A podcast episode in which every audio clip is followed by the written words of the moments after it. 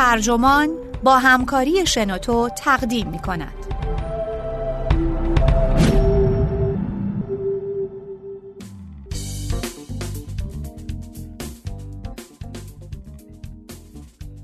دانشمندی که نمی‌خواهد زمین به دوزخ تبدیل شود. نوشته الیزابت کولبرز. ترجمه محمد ملا عباسی. منبع نیویورکر.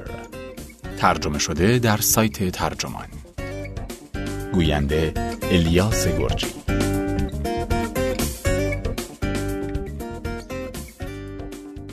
چند ماه پیش جیمز هنسن مدیر مؤسسه تحقیقاتی فضایی گودارد در ناسا یک روز از محل کارش در نیویورک مرخصی گرفت تا به تظاهراتی اعتراضی در واشنگتن بپیونده.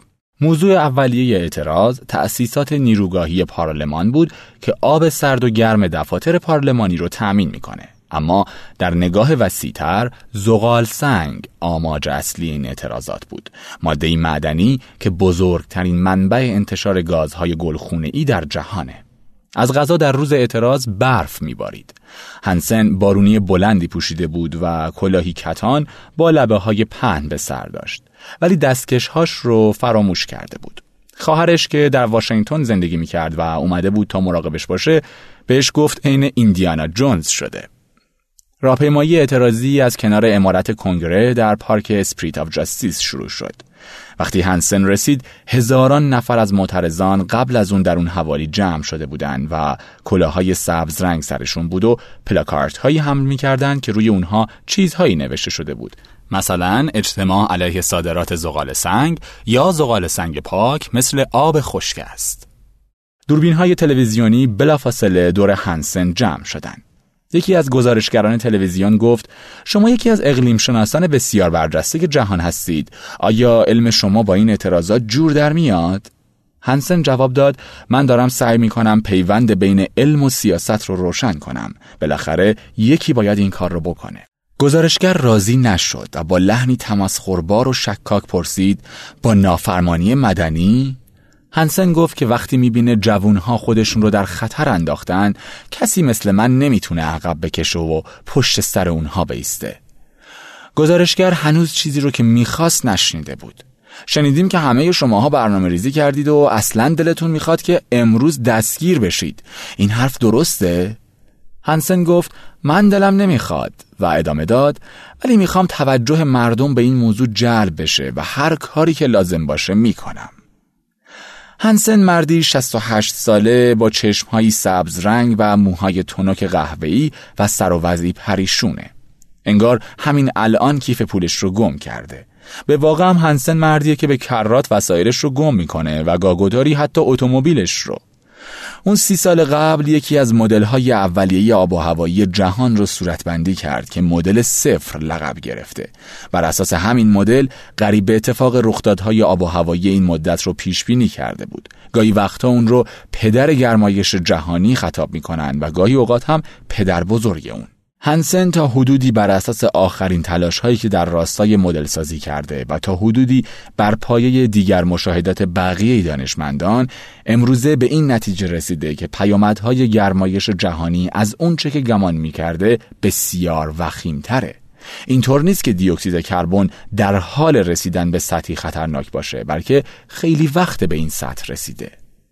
اگه اقدامی عاجل صورت نگیره مثلا تمام نیروگاه های زغال سنگی در جهان ظرف 20 سال آینده تعطیل نشه زمین با چنان تغییراتی در آب و هوا مواجه میشه که جوامع بشری تا به تحمل اون رو نخواهند داشت. هنسن میگه این موزل امروز وضعی کاملا اضطراری داره.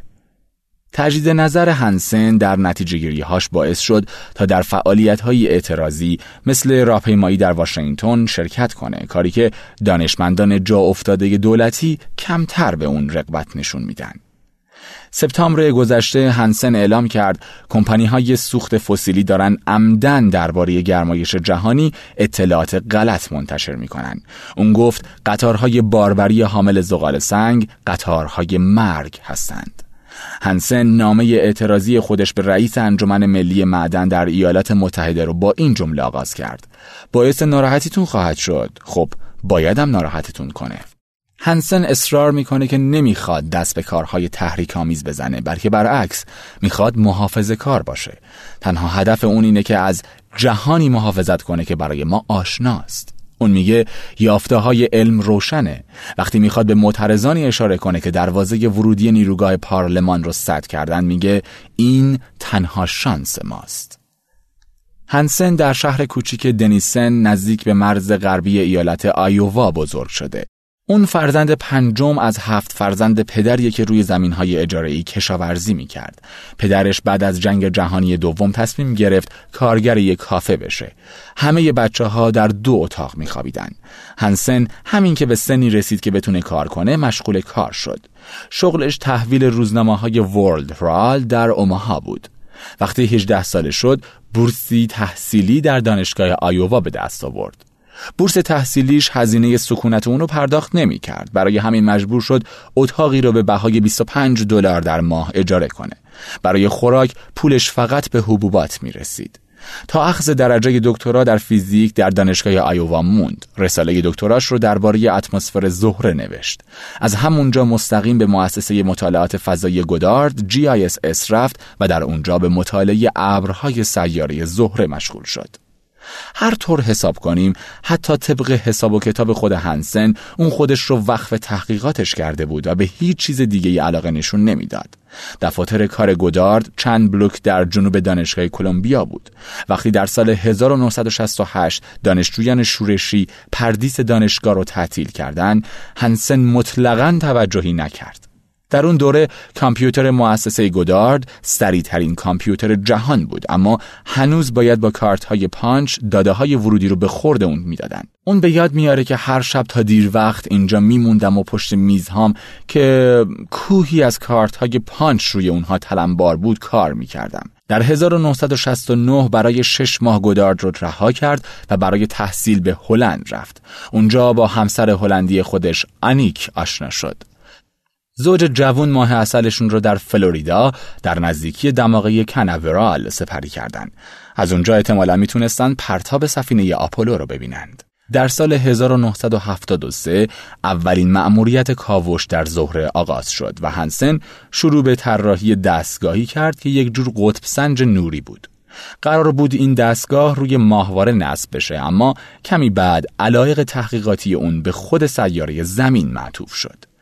سه شیمیدان که قرار بود بعدا برنده جایزه نوبل بشن کشف کرده بودند که کلروفلوروکربن و دیگر ماده های شیمیایی ساخته دست بشر می‌تونن لایه اوزون رو تخریب کنن. البته معلوم بود که گازهای گلخونه‌ای دارن با سرعت هرچه تمامتر در اتمسفر منتشر میشن.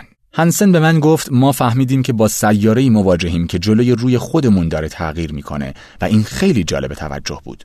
درست به همون دلیلی که ابرهای زهره برای هنسن جذاب بود این واقع هم شدیدن علاقه اون رو به خودش جلب کرد. سوالات جدیدی مطرحه که باید جوابی برایشون پیدا کنیم. اون کوشید تا برنامه کامپیوتری طراحی کنه که قادر باشه وضعیت آب و هوا رو پیش بینی کنه. هدفش این بود که ببینه آیا میشه از همچین برنامه‌ای برای نگاهی طولانی مدتتر به آینده استفاده کرد یا نه.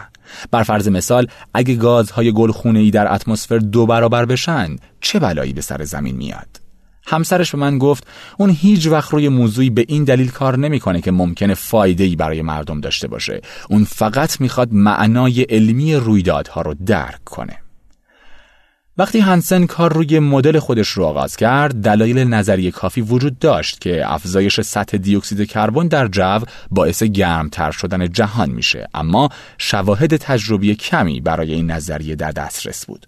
میانگین دمای جهان در دهه های سی و چهل قرن نوزدهم افزایش پیدا کرده بود و بعد به علتهایی در دهه های پنجاه و شست همین قرن کاهش پیدا کرده بود.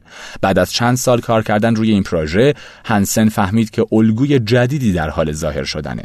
در سال 1981 اون مدیر مؤسسه گودارد شد. در مقاله‌ای که همون سال در مجله ساینس به چاپ رسوند پیش بینی کرد که در دهه پیش رو جهان به شکلی غیر عادی گرم خواهد بود و همین اتفاق هم رخ داد. در همون مقاله پیش بینی کرد که دهه 1990 از این هم گرمتر خواهد بود. این پیش بینی هم درست از آب در اومد. نهایتا پیش بینی کرد که در پایان قرن بیستم تأثیرات گرمایش جهانی خودش رو در تغییر آب و هوای طبیعی جهان نشون خواهد داد. این پیش بینی هم محقق شد. در سالهای بعدی هنسن در کار خودش متمرکز تر شد. در سال 1990 جلوی دهها دانشمند شرط بست که اون سال یا سال بعدش گرمترین سال ثبت شده خواهد بود. هنوز بیشتر از نه ماه نگذشته بود که شرط رو برد. در سال 1991 به علت فوران آتشفشان پیناتوبو در فیلیپین پیش بینی کرد که از میانگین دمای هوا کمی کاسته خواهد شد و دو سال بعد دوباره سیر سعودی خودش رو پیش خواهد گرفت. از غذا دقیقا هم همین اتفاق افتاد. سالهاست که جوامع علمی برجستگی دیدگاه های علمی هنسن رو به رسمیت شناختن. اسپنسر ویرت فیزیکدانیه که بعدا مورخ شد. موضوع مطالعه اون تلاش هایی که در جهت فهم گرمایش جهان شده. به من گفت کاری که هنسن در دهه های 70 و 80 و 90 کرد بی تردید خارق‌العاده و تکان دهنده بوده و اضافه کرد همین باعث میشه بر حق باشه. مایکل اوپنهایمر دانشمند اقلیم شناس دانشگاه پرینستن میگه من پوشه بزرگی در کمدم دارم که روی اون برچسب مقاله های اصلی رو چسبوندم. تقریبا نصف اون مقاله ها رو جیمز نوشته. به دلیل اون که کار هنسن برای کل انسان ها موضوعیت داشت توجه خیلی ها را در سراسر جهان به خودش جلب کرد. مقاله اون در 1981 اولین مقاله آب و هوایی بود که صفحه اول مجله تایمز رو به خودش اختصاص داد. تایمز تیتر زده بود نتایج تحقیق روند افزایش سطح دریاها رو نشون میده.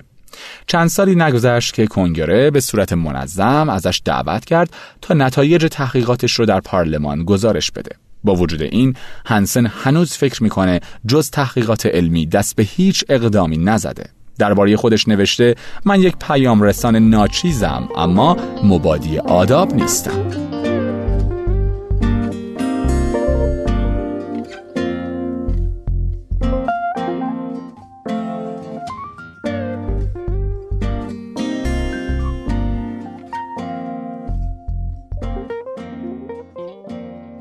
رالف سیسرون رئیس آکادمی ملی علوم ایالات متحده که چهل سال هنسن رو می‌شناسه به من گفت اون خیلی خجالتیه. تا اونجایی که می‌تونم بگم جای تردید نیست که از کارهای عمومی لذت نمی‌بره. آنیک هنسن به من گفت جیم به صورت هیچ کس نگاه نمی‌کنه. به اون میگم به صورت آدم ها نگاه کن.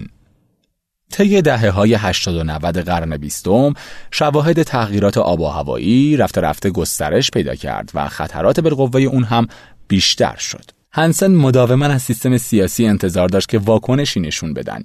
در نهایت این تلاش ها منجر به اقداماتی شد که در قبال لایه اوزون صورت گرفت. در سال 1985 دانشمندان بریتانیایی سوراخی در لایه اوزون کشف کردند که بر فراز قطب جنوب تشکیل شده بود. به این ترتیب شواهدی که نشون می‌داد کلروفلوروکربن ها لایه اوزون رو تخریب می‌کنن تایید شد. با تصویب معاهده ای بین المللی برای ممنوعیت استفاده از کلروفلوروکربن ها در 1987 این بحران حل و فصل شد تا حداقل از گسترش بیشتر اون جلوگیری بشه. بیل مکیبن نویسنده که بیش از 20 سال کارهای هنسن رو دنبال می‌کنه. خود او بود که تلاش کرد تظاهرات ضد زغال سنگ در واشنگتن برگزار بشه. اون به من گفت اون اوایل جیمز اصلا و ابدا مایل نبود که فعال اجتماعی شناخته بشه. بیل به من می‌گفت تصور می‌کنم جیمز فکر می‌کرد مجموعه شواهدی رو به دست آورده که جلوی هر کسی بذاره. منظورم جلوی اون آدمهای قدر قدرت اونها به خودی خود هر کاری که لازم باشه خواهند کرد. من هم همین فکر رو می کردم. خب هر دوی ما خیلی ساده لح بودیم. هر کدوممون یک جور. تا دوران ریاست جمهوری جورج دبلیو بوش، هنسن همچنان بر این عقیده بود که اگر اطلاعات لازم و کافی رو در اختیار مسئولان مربوط قرار بده، این کار کافی خواهد بود. سال 2001 از او دعوت کردند که برای دیک چینی معاون اول رئیس جمهور و دیگر مقامات بلند مرتبه دولتی سخنرانی کنه. برای شرکت در جلسه مجموعه دقیقی از اطلاعات رو برای ارائه فراهم کرد. اسم اون رو گذاشته بود الزامات مربوط به تغییرات آب و هوایی. سال 2003 یک بار دیگه به واشنگتن دعوت شد تا با رئیس شورای کیفیت محیط زیست در کاخ سفید ملاقات کنه. این بار اطلاعاتی رو که از هسته های یخی درباره شدت اثرپذیری اوضاع آب و هوایی از میزان گازهای گلخونه‌ای به دست آمده بود به مسئولان ارائه کرد. اما از سال 2004 به بعد هیئت حاکمه دیگه هیچ علاقه‌ای به دانستن واقعیت‌های مربوط به تغییرات آب و هوایی از خودشون نشون نداد. همون سال ناسا به کاخ سفید تعهد داد که تمام مراودات دانشمندان مؤسسه گودارد با جهان خارج با موافقت قبلی مسئول سیاسی ناسا باشه. همچنین داده های مربوط به دما به صورت ماهانه روی وبسایت مؤسسه ثبت می‌شد اما سال بعد هیئت حاکمه از انتشار این داده ها جلوگیری کرد. ظاهرا بهانه اونها این بود که به درستی از پروتکل های لازم پیروی نشده اما اون داده ها نشون می‌داد سال 2005 گرم ترین سال ثبت شده در تاریخ بوده. علاوه بر این به هنسن اعلام کردند که حق نداره مثل گذشته به صورت دوره‌ای با رادیوی همگانی ملی مصاحبه کنه. وقتی اون درباره محدودیتاش حرف زد، دانشمندانی که در مؤسسات دیگه فدرال کار می‌کردن هم از محدودیت های مشابهی شکایت کردند که بر اونها اعمال شده بود. رفته رفته واژه جدیدی ابدا شد که درباره دانشمندانی که در استخدام حکومت بودند به کار می‌رفت. هنسن زدگی. همسرش آنیک هنسن به من گفت جیمز همه این سالها رو صبر کرد تا موضوع گرمایش زمین هم به چیزی مثل بحران لایه اوزون منتهی بشه. اون خیلی صبوره. فقط و فقط کار می‌کرد و مقاله مینوشت. فکر می‌کرد بالاخره کسی پیدا میشه که دست به کار بشه. آنیک ادامه داد بعد از این بود که شروع کرد به حرف زدن. نه به دلیل اینکه فکر می‌کرد سخنران خوبیه و نه به دلیل اینکه از این کار لذت می‌برد. فقط به خاطر اینکه ضروری بود حرف بزنه. مایکل اوپنهایمر گفت جیمز وقتی فکرهاش رو می‌کنه و تصمیمی می‌گیره تا آخر پای حرفش میسته این بار به این نتیجه رسیده که باید هر کاری لازمه بکنه فکر می‌کرد اگر خودش رو درگیر اقدامات سیاسی نکنه کل دستاوردهای علمیش پشیزی نمیارزه ماجرا از سال 2007 شروع شد. هنسن وارد نامنگاری با رهبران جهان شد. از جمله گوردون براون، نخست وزیر سابق بریتانیا و یاسو فوکودا، نخست وزیر ژاپن. بعد در دسامبر 2008 دیداری خصوصی با باراک و میشل اوباما ترتیب داد. هنسن نوشت نتایج علمی سراحتا به ما میگن که باید سطح گازهای گلخونه ای رو به پایین تر از حد امروز اونها برسونیم تا بتونیم طبیعت و بشر رو حفظ کنیم. این مثل روز روشنه. یادآوری می‌کنه برگردوندن فجایع آب و هوایی به وضع ما قبل هنوز ممکن و عملیه اما فقط در صورت اینکه سیاست گذاری ها به چیزی گوش بسپارن که علم میگه هنسن نامه خودش رو به جان هولدرن مشاور ارشد اوباما در زمینه های علمی تحویل داد. هولدرن با هنسن دوست بود و قول داد که نامه رو به رئیس جمهور خواهد رسوند اما هیچ وقت پاسخی به نامه اون ندادند. با رسیدن بهار هنسن اعتمادش رو به دولت جدید از دست داد. هولدرن در ایمیلی گفت نمی‌تونه حرفایی که به رئیس جمهور زده یا چیزهایی رو که ازش شنیده بازگو کنه. هنسن به من گفت امیدوار بودم که اوباما واقعی بودن مسئله رو درک کنه و فرصت پرداختن به موضوعات انرژی و آب و هوا و امنیت ملی رو دو دستی بقاپه و برنامه قوی عرضه کنه. یکم بعد گفت شاید هنوز هم چنین کاری بکنه ولی من احساس خوبی درباره ماجرا ندارم. دلایل فراوانی وجود داره برای اینکه مخاطبان به بحث های مربوط به گرمایش جهانی توجهی نشون ندن و گویا هر روز دلایل تازه‌ای هم کشف میشه. هنسن هم مثل هر کس دیگه از این بهانه ها خبر داره. با وجود این هنوز تلاش می‌کنه توجه مخاطبانش رو جلب کنه. اون سخنرانی های عمومی فراوانی ایراد می‌کنه. در همین های گذشته برای این گروه ها سخنرانی کرده. انجمن آمریکاییان بومی در واشنگتن دانشجویان دانشگاه دارتموند، دانش آموزان دبیرستانی در کوپنهاگ، شاهرالد و شهروندان علاقمند اسلو، فعالان انرژی های تجدید پذیر در میلاوکی، طرفداران موسیقی فولک در نیویورک و استادان سلامت عمومی در منحتن.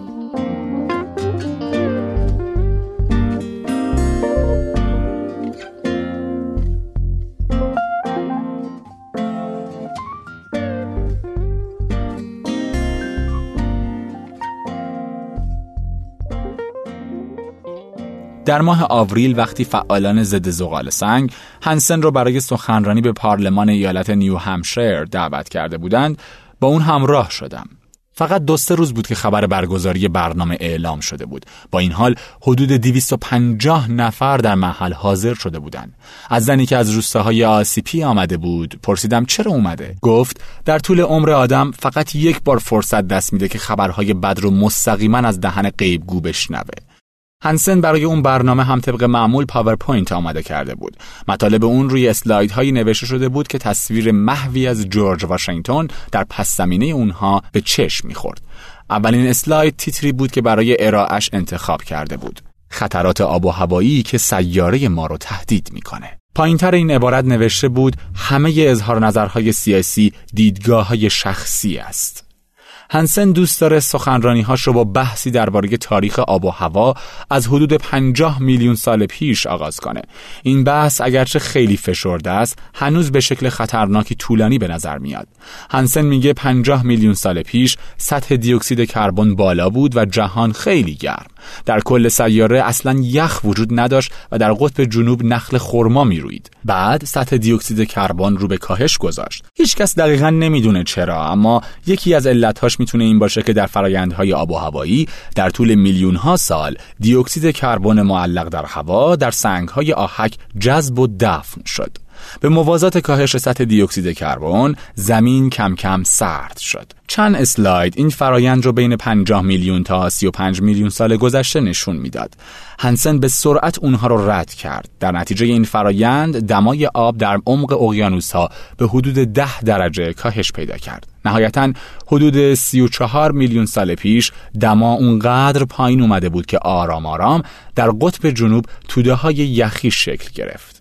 حدود سه میلیون سال قبل شاید هم کمی زودتر صفحه های دائمی یخ در قطب شمال هم پدیدار شد بعد حدود دو میلیون سال پیش مکررن دوره های یخبندان رخ داد در دوره های یخبندان که آخرین اونها دوازده هزار سال قبل به انتها رسید سطح دیوکسید کربن خیلی کم می شد. اما حالا داره چه اتفاقی میافته؟ هنسن برای مخاطبان خودش در نیو همشایر توضیح داد که حالا روند سرمایش جو برعکس شده. اون هم با سرعتی بسیار زیاد. مثل اینکه نوار کاستی رو روی دور تند به عقب برگردونید. حجم دیوکسید کربنی که در هوا پمپاژ میشه ده هزار برابر مقداریه که سیستم طبیعی آب و هوا قادر به مهار اونه. اون اضافه کرد بنابراین انسان ها مسئول تغییر ترکیب آب و هوای زمین هستند. بلافاصله حرفش رو تصحیح کرد. خب این تصمیمیه که ما گرفتیم.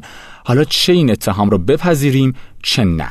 یکی از خطرات فراوانی که بازگشت اوضاع آب و هوایی به عقب برای ما داره ذوب شدن صفحه های یخیه که در طول زمان شکل گرفتن وقتی این فرایند شروع بشه خود به خود تشدید میشه اگه ما همه سوخت های فسیلیمون رو بسوزونیم و دیوکسید کربنش رو در اتمسفر رها کنیم زمین رو به دوره‌ای برمیگردونیم که هیچ یخی روی اون نبوده. هنسن بعد از این جمله اضافه کرد البته مدتی طول می‌کشه تا کار به اونجا بکشه چون صفحه های یخی آنن زوب نمیشن ولی این کاریه که ما داریم می‌کنیم. وقتی همه یخهای روی زمین آب بشن سطح دریاها 80 متر بالاتر میاد. اون وقت زمین به سیاره‌ای کاملا متفاوت تبدیل میشه. هیچ واژه دقیقی وجود نداره که بتونه وضعیت آب و هوا رو بعد از ورود این حد از دیوکسید کربن به اتمسفر توصیف کنه. بهترین چیزی که دانشمندان و سیاستگزاران روی اون توافق کردن اینه. تداخل اتمسفری خطرناک یا تاخ. بیشتر بحث های رسمی اطمینان دادن که تاخ فرا نمی‌رسه تا وقتی که سطح دیوکسید کربن در هوا به بیش از 450 پی پی ام برسه. با این حال هنسن به این نتیجه رسیده که آستانه ورود به تاخ خیلی پایین تره و به مخاطبانش گفت خبر بد اینه که اون سطح از دیوکسید کربن که برای ما خطرساز خواهد بود بیشتر از 350 پی پی ام نیست.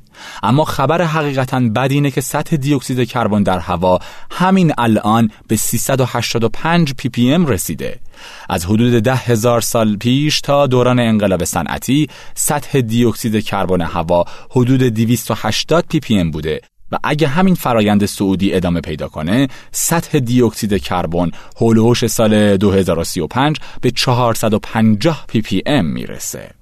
هر وقت پذیرفتید که همین الان هم سطح دیوکسید کربن خیلی بالاست اون وقت هنسن به شما خواهد گفت که باید چه کار کنید هنسن چارتی رو نشون داد که میزان کربن های فسیلی مرسوم رو نشون می‌داد. بالای نفت ستون کوتاهی کشیده شده بود، بالای گاز طبیعی ستون کوتاهتر از نفت و بالای زغال سنگ ستونی بلند. اون گفت امروز ما حدود نیمی از ذخایر نفت رو سوزوندیم و تمام نفت و گاز طبیعی در دسترس رو خواهیم سوزوند. این ذخایر در اختیار عربستان سعودی و روسیه است و ما نمی‌تونیم به اونها بگیم اون رو نفروشید بنابراین وقتی به میزان ذخیره سوختهای فسیلی نگاه می‌کنیم خیلی روشنه که تنها راهی که پیش روی ما قرار داره که بتونیم میزان دیوکسید کربن رو در اتمسفر کاهش بدیم استفاده نکردن از زغال سنگه حالا چه این مسئله به معنی استخراج نکردن زغال سنگ از معادن باشه چه به معنی سوزوندن اون در نیروگاه هایی که می‌تونن مانع انتشار دیوکسید کربن بشن. معمولا به همچین نیروگاه های نیروگاه زغال سنگی پاک میگن. اگرچه اخیرا درباره این نیروگاه ها خیلی حرف می‌زنن در حال حاضر هیچ نیروگاه پاکی در بخش تجاری وجود نداره و به علل تکنولوژیکی و اقتصادی معلوم نیست که هیچ وقت همچین نیروگاه هایی ساخته بشه یا نه. هنسن ادامه داد اگه ما امروز ساخت نیروگاه های زغال سنگی جدید رو متوقف کنیم و نیروگاه های زغال سنگی موجود رو هم طی 20 سال آینده از رده خارج کنیم می‌تونیم ظرف چند ده سال میزان دیوکسید کربن رو به 350 پی پی ام برگردونیم. مثلا احیای جنگل ها هم اگر در سطح وسیع صورت بگیره می‌تونه موجب کاهش میزان جهانی دیوکسید کربن بشه هنسن تأکید می‌کنه پس از نظر تکنیکی این کار عملیه اما مستلزم اینه که اقدامات مناسب رو انجام بدیم. بر حسب تصادف قرار بود همون روز بعد از ظهر مجلس نیو همشر طرحی رو به رأی بگذاره که مربوط به بزرگترین نیروگاه زغال سنگی ایالت می‌شد. مالک این نیروگاه برنامه ریزی کرده بود که چند صد میلیون دلار هزینه کنه تا میزان انتشار جیوه از نیروگاه رو کاهش بده. طرح مجلس برای اون بود که این هزینه با مالیات به مالک برگرده. هنسن که فکر می کرد باید در همچین نیروگاهی رو تخته کرد گفت این برنامه دور ریختن فاجعه بار پوله. یکی از نمایندگان که با دیدگاه هنسن همدلی داشت لایحه‌ای آماده کرد که بر مبنای اون باید روی این پروژه تحقیقات بیشتری می‌شد. بعد از سخنرانی چندین نفر آمده بودند تا با هنسن حرف بزنند. طبق توضیحات اونها شرکت های ساخت و ساز ایالت با لایحه اون نماینده مخالف بودند و به نظر می رسید که طرح پذیرفته خواهد شد. اما کمتر از یک ساعت بعد لایحه با اتفاق آرا در کمیته مربوط رد شد. مردی به هنسن گفت فکر می کنم شما عادت کردید به اینکه حقیقت رو به سیاستمداران بگید و با بی‌اعتنایی اونها مواجه بشید. هنسن لبخندی غمانگیز به لب آورد و گفت حق با شماست. در حلقه های علمی نگرانی ها درباره تاخ بسیار شایع است. طی چند سال گذشته محققان در سراسر جهان روندهایی خیلی مخرب رو تشخیص دادند. زمین با سرعتی بیش از اونچه که پیش بینی می‌شد در حال تغییره. مثلا کسی انتظار نداشت که پیش از 100 سال آینده قطب جنوب بخش اصلی یخهای خودش رو از دست بده اما مطالعات اخیر نشون میدن صفحه های عظیم یخی این قاره همین الان در حال کوچیک شدنه. در منتهای علیه دیگر سیاره یخهای قطب شمال با سرعتی تکون دهنده در حال ذوب شدنند. زخامت یخهای اون منطقه در تابستون حدود نصف زخامت یخها در همین چل سال گذشته است. در این حال مناطق خشکسالی که در نواحی گرم سیری شمال و جنوب استوا در نوسانند نسبت به پیشبینی مدل‌های کامپیوتری گسترده تر شدند. سرعت وقوع اونها هم بیشتر شده. این گسترش به معنای اونه که مناطق پرجمعیت اطراف استوا مثل جنوب غربی آمریکا و مناطق اطراف مدیترانه بیشتر و بیشتر از خشکسالی های متوالی آسیب می‌بینند. اسپنسر ویرت فیزیکدان به من گفت فکر می کنم به طور مشخص انقباز کلاهک یخی قطب جنوب تأثیر خیلی زیادی روی اکثر دانشمندان گذاشت. بعد ادامه داد و این جور خبرها همینطور ادامه داره و خودتون فکر می‌کنید بعدی چیه؟ بعدی انگار همه چیز داره به مسیر نادرستی میره که تغییرات رو وخیمتر و سریعتر می‌کنه. هانس یواخیم شلنهوبر رئیس مؤسسه تحقیق در آثار آب و هوایی در پوتسدام آلمان اخیرا گفته تقریبا در تمام حوزه ها سرعت تغییرات بیش از اون چیزیه که ما پیش بینی کرده بودیم. ما داریم به سمت بی کردن آب و هوای دنیا میریم و این بی خیلی پیشرفته تر از اونه که اکثر مردم یا حکومت ها درک می‌کنن. مشاور علمی اوباما جان هولدرن فیزیکدانیه که دانشگاه هاروارد رو ترک کرده. اون گفته که معتقد هر نگاه منطقی فراگیر و روزآمد به شواهد آشکارا نشون میده که تمدن خیلی وقت موجب تداخل اتمسفری خطرناک در سیستم آب و هوایی شده. به علاوه توافقی سراسری بین دانشمندان وجود داره که زغال سنگ جدی ترین تهدید برای آب و هواست. 50 درصد از نیروهای برق در ایالات متحده با زغال سنگ تولید میشه. در چین این درصد حدود 80 و هر یکی دو هفته نیروگاه زغال سنگی جدیدی افتتاح میشه. ذخایر نفت رو به کاهشه اما زغال سنگ هنوز بسیار فراوانه و می‌تونه به سوخت مایع بسیار آلوده کننده ای تبدیل بشه. در بعضی جاها این اتفاق افتاده. استیون چو فیزیکدان برنده جایزه نوبل پیش از اون که وزیر انرژی ایالات متحده بشه. تو یکی از سخنرانیهاش گفته بود زیر زمین اونقدر کربن وجود داره که برای پختن همه ما بسه. زغال سنگ بدترین کابوس منه. هنسن علاقمند این علایق رو تشدید کنه. چند ماه قبل هفت دانشمند برجسته اقلیم شناس در استرالیا نامه‌ای سرگشاده به سران بزرگترین شرکت‌های مادر در این کشور نوشتند و گفتند نباید هیچ نیروگاه زغال سنگی جدیدی تأسیس بشه جز نیروگاه هایی که نشت دیوکسید کربن از اونها صفره. به علاوه توصیه کردند همه نیروگاه های قدیمی باید طی برنامه فوری از رده خارج بشن. این گروه در نامشون نوشتن متاسفانه واقعیت تلخ ماجرا اینه که هر اقدام موثری برای جلوگیری از تغییرات آب و هوایی مستلزم توقف کار نیروگاه های زغال سنگی فعلی در آینده نزدیکه. نگرانی های هنسن درباره تاخ دغدغه خیلی از دانشمندانه با وجود این هنسن همچنان تافته جدا بافته است نامی اورسکس مورخ علم و از اعضای هیئت مدیره دانشگاه کالیفرنیا در سندیگو به من گفت تقریبا همه اعضای جامعه علمی آمادن بگن که ما اگه این روند رو ادامه بدیم و برای بازگردوندن اوضاع به وضع عادی دست به کاری نزنیم خیلی خیلی زود وضع خطرناکی پیدا خواهیم کرد یا همین الان هم در معرض خطر هستیم. اما هنسن عبارات شدید و لحنتری به کار می‌بره. اون از واژه ها و صفت های اخلاقی استفاده می‌کنه و این چیزیه که دانشمندان با اون راحت کنار نمیان. در این حال هنسن بین فعالان محیط زیستی هم رفته رفته جای خودش رو از دست داده. آیلین کلاوسون رئیس مرکز جهانی تغییرات آب و هوایی پیو گفت من تصور می‌کنم جیمز هنسن به همون اندازه که دانشمنده یه قهرمان هم هست. اون از همون اول در این ماجرا حاضر بوده.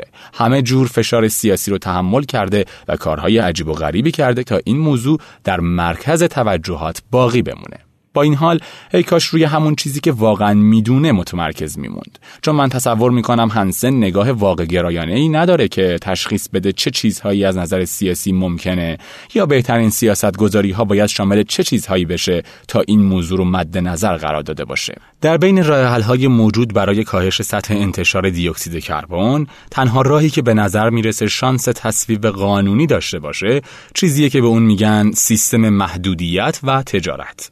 طبق این سیستم دولت محدودیت مشخصی برای کل دیوکسید کربن انتشار یافته قائل میشه. بعد به انتشار دهندگان بزرگی مثل نیروگاه ها و پالایشگاه ها اجازه میده تا در بازار کربن خرید و فروش کنند. روی کاغذ حداقلش اینه که چنین سیستمی مصرف کنندگان های فسیلی رو ناامید می‌کنه چون مجبورن برای دیوکسید کربنی که انتشار میدن پول پرداخت کنن اما تجربه استفاده از این سیستم بین اعضای اتحادیه اروپا نشون داده که نتیجه کار خیلی غیر قاطع است و هنسن میگه این کار در اساس یک جور تظاهر کردنه. اون اخیرا برای اشاره به این سیستم گفته بود معبد نابودی. هنسن اصرار داره که اون چه لازمه وضع مالیات مستقیم روی انتشار دیوکسید کربونه این مالیات باید از ابتدا چشمگیر باشه و در طول زمان هم با شیبی تند افزایش پیدا کنه. عواید این مالیات به زم هنسن باید در درآمد سرانه آمریکایی ها توضیح بشه. بدین ترتیب اونهایی که انرژی کمتری مصرف می‌کنن می‌تونن پول بیشتری در بیارن. و از طرف دیگه کسایی که بیشتر مصرف می‌کنن خواهند فهمید که این کار براشون گرون تموم میشه. چند هفته قبل هنسن با اشاره به سیستم محدودیت و تجارت نوشت تنها دفاعی که میشه از این دروغ شاخدار کرد اینه که خب درسته. جای خوشحالی نداره ولی این قطار از ایستگاه به راه افتاده و بهتر هرچه زودتر از ریل خارج بشه. وگرنه طولی نمی‌کشه که زمین و کل ما رو با خودش به قعر دره می‌بره.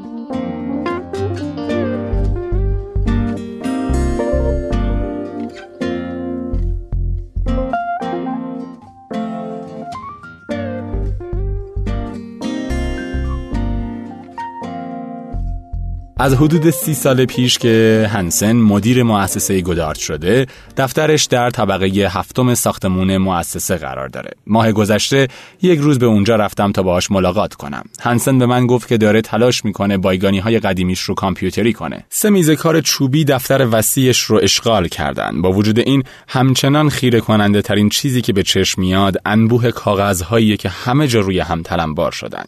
هنسن در طول هفته در آپارتمانی زندگی می‌کنه که فقط دو سه بلوک از محل کارش فاصله داره. اما اغلب آخر هفته ها با همسرش به خونه قرن هجدهمی میره که در پنسیلوانیا خریده و پسر و دخترش که هر دو خودشون بچه دارن اونجا به اونها سر می‌زنن. هنسن عاشق نوه هاشه. در طول ساعات متمادی که با هم حرف می‌زدیم تنها چیزی که با علاقه محض تعریف می‌کرد شرح درختکاری هاش با اونها در بهار بود. اون میگه اونها اصلی ترین دلیل فعالیتاش هستن. هنسن برام توضیح داد دلم نمی‌خواد نوهام بگن بابا بزرگ فهمید داره چه اتفاقی میافته ولی مسئله رو روشن نکرد. یه روز که با هنسن در دفتر کارش ملاقات کردم، کمیته انرژی و تجارت در کنگره لایحه محدودیت و تجارتی رو آماده کرده بود که هنری واکسمن نماینده کالیفرنیا بانی اون بود. این لایحه که معاهده آمریکایی انرژی پاک و امنیت نام گرفته، هدف اصلی خودش رو کاهش 17 درصدی انتشار کربن در آمریکا تا سال 2020 قرار داده. این مهمترین قانونگذاری کنگره درباره آب و هوا تا گذشته های دوره. هنسن معتقده که این لایحه مشخصا اجازه ساختن نیروگاه های زغال سنگی جدید رو میده و فکر می‌کنه اگه تصویب بشه همچین ساخت و سازهای اتفاق میافته. اون گفت احتمالا بهترین اتفاق ممکن اینه که این لایحه تصویب نشه چون در این صورت محتمله که کنگره تجدید نظر کنه و این بار لایحه رو با حساسیت بیشتری بنویسه. من گفتم اگر لایحه تصویب نشه احتمال بیشتر اینه که کنگره موضوع رو به حال خودش رها کنه و به همین علته که اکثر گروه های زیست در کشور مدافع لایحه هند. هنسن گفت این صرفاً به علت سادلوهی سازمان های زیست در واشنگتنه جای تأسف داره که بعضی از این سازمان ها خودشون بخشی از سازوکار همرنگ جماعت شوی واشنگتن شدن هنسن مدعیه که سیاستمداران به شکلی خودخواسته دچار سوء فهم از علم اقلیم شناسی هستند. البته میشه اینطور هم گفت که هنسن دچار سوء فهم از سیاسته. اگه بخوایم سطح دیوکسید کربن معلق در اتمسفر ثابت بشه حدود سه چهارم از کل حجم انتشار جهانی این گاز باید متوقف بشه برای همچین کاری مسائل مربوط به کشاورزی و جنگلداری هم به شکلی بنیادین باید تغییر کنه تا چشماندازی دوردست به نظر نمی‌رسه که هیچ ملتی برای برداشتن گام های لازم داوطلب باشه. از طرف دیگه تقریبا تمام روندها هم در جهت مخالف در حال حرکتن اینکه دنیا عمیقا نیازمند راه حلیه که هم علم و هم سیاست رو راضی کنه به معنی این نیست که همچین راه حلی در دسترس هم هست. هنسن به سهم خودش میگه که وقتی قوانین ژئوفیزیک هم تغییر پذیرن تغییر قوانین جامعه به طریق اولا ممکنه. بهش یادآوری کردم که نباید از ایالات متحده انتظار داشت که نیروگاه های زغال سنگی خودش رو تعطیل کنه. در پاسخ گفت همین الان میشه کشورهایی رو نشون داد که تشکیلات انرژی اونها 50 درصد کارآمدتر از تشکیلات آمریکاست. ما نصف برق خودمون رو از زغال سنگ می‌گیریم. همین یک مسئله خودش به اندازه کافی جای بحث داره. پس هند و چین چی میشن؟ هر دوی این کشورها در خطر تهدیدهای مکرر تغییرات آب و هوایی هستند. مادامی که سیاستمداران و مردم حامی اونها رو به حال خودشون بذاریم که چنین قوانین رو پیش ببرن بازار کسب و کار به شکل متعارف خودش پیش میره و کوچکترین اعتراضی به این روند متعارف غیر واقع گرایانه جلوه خواهد کرد بنابراین باید قوانین رو عوض کنیم اون گفت در فکر شرکت در تظاهرات اعتراضی دیگه‌ای علیه زغال سنگ در ویرجینیای غربیه.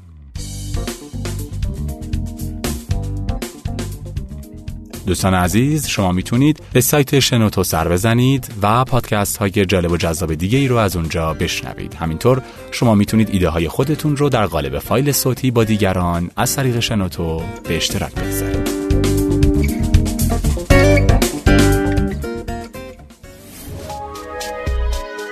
شنوتو سرویس اشتراک گذاری فایل های صوتی www.shenoto.com